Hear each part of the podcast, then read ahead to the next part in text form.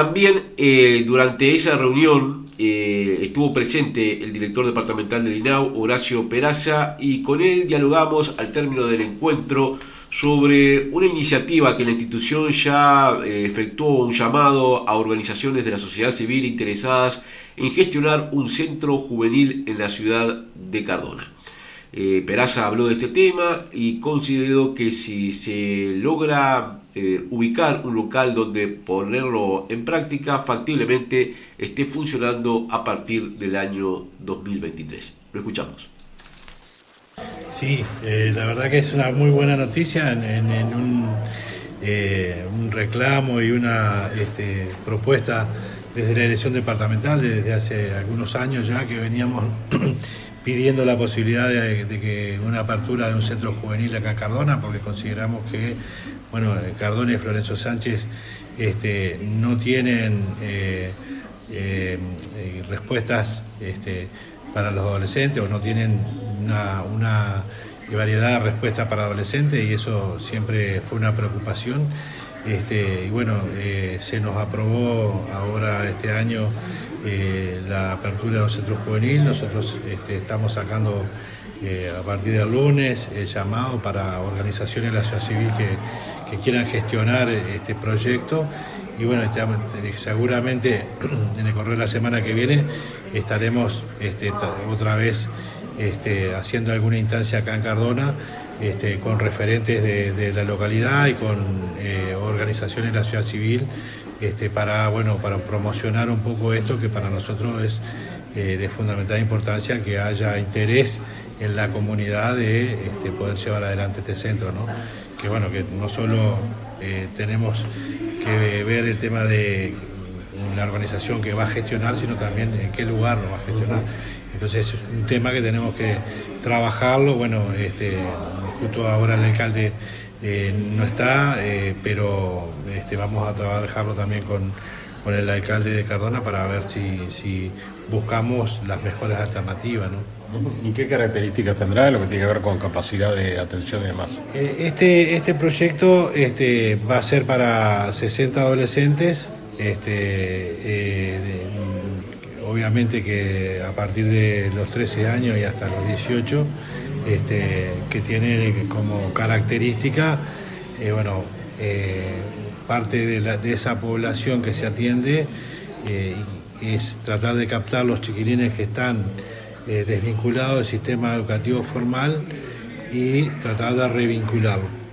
También para aquellas situaciones de mayor vulnerabilidad, de chiquilines que están, aunque estén vinculados al sistema de educación formal, también prestarle un apoyo este, pedagógico en el centro, eh, un apoyo emocional, este, o sea que eh, es, creo que es un proyecto que genera a nivel de la comunidad bueno, eh, un espacio más de protección y cuidado para los chiquilines. Hay que acordarse que estos, estos proyectos tienen un equipo multidisciplinario este, con educadores, maestros, eh, técnicos en el área social y en el área psicológica que hacen eh, una propuesta de trabajo eh, social este, y, que bueno también tienen la posibilidad de, esa intervención en el contexto social y comunitario de los adolescentes que permite un apoyo importante. ¿Hay una fecha tentativa para la apertura?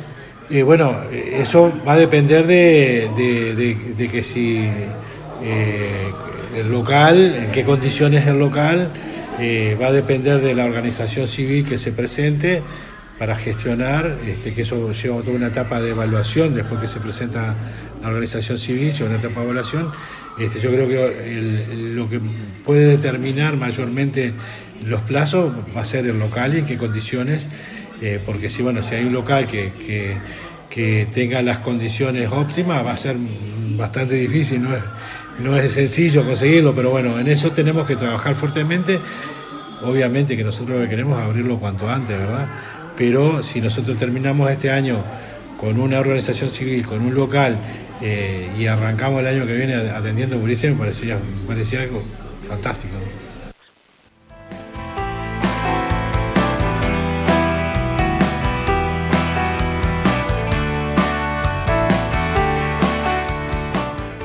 Bien, ahí teníamos al director departamental del INAU de Soriano, Horacio Peraza, hablando de esta propuesta del Centro Juvenil en la ciudad de Cardona.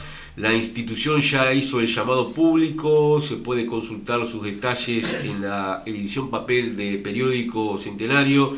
Se publicó el lunes, se vuelve a reiterar este viernes y bueno, aguardemos que haya interés y que definitivamente una iniciativa de este tipo se concrete a partir del año 2023. Mi piel se va con vos, ya me explicaste mil veces, que veo es lo que sos.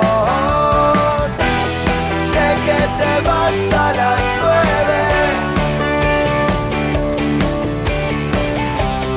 sé que me muero a las diez. no puedo dar garantías. Si se apaga cada día,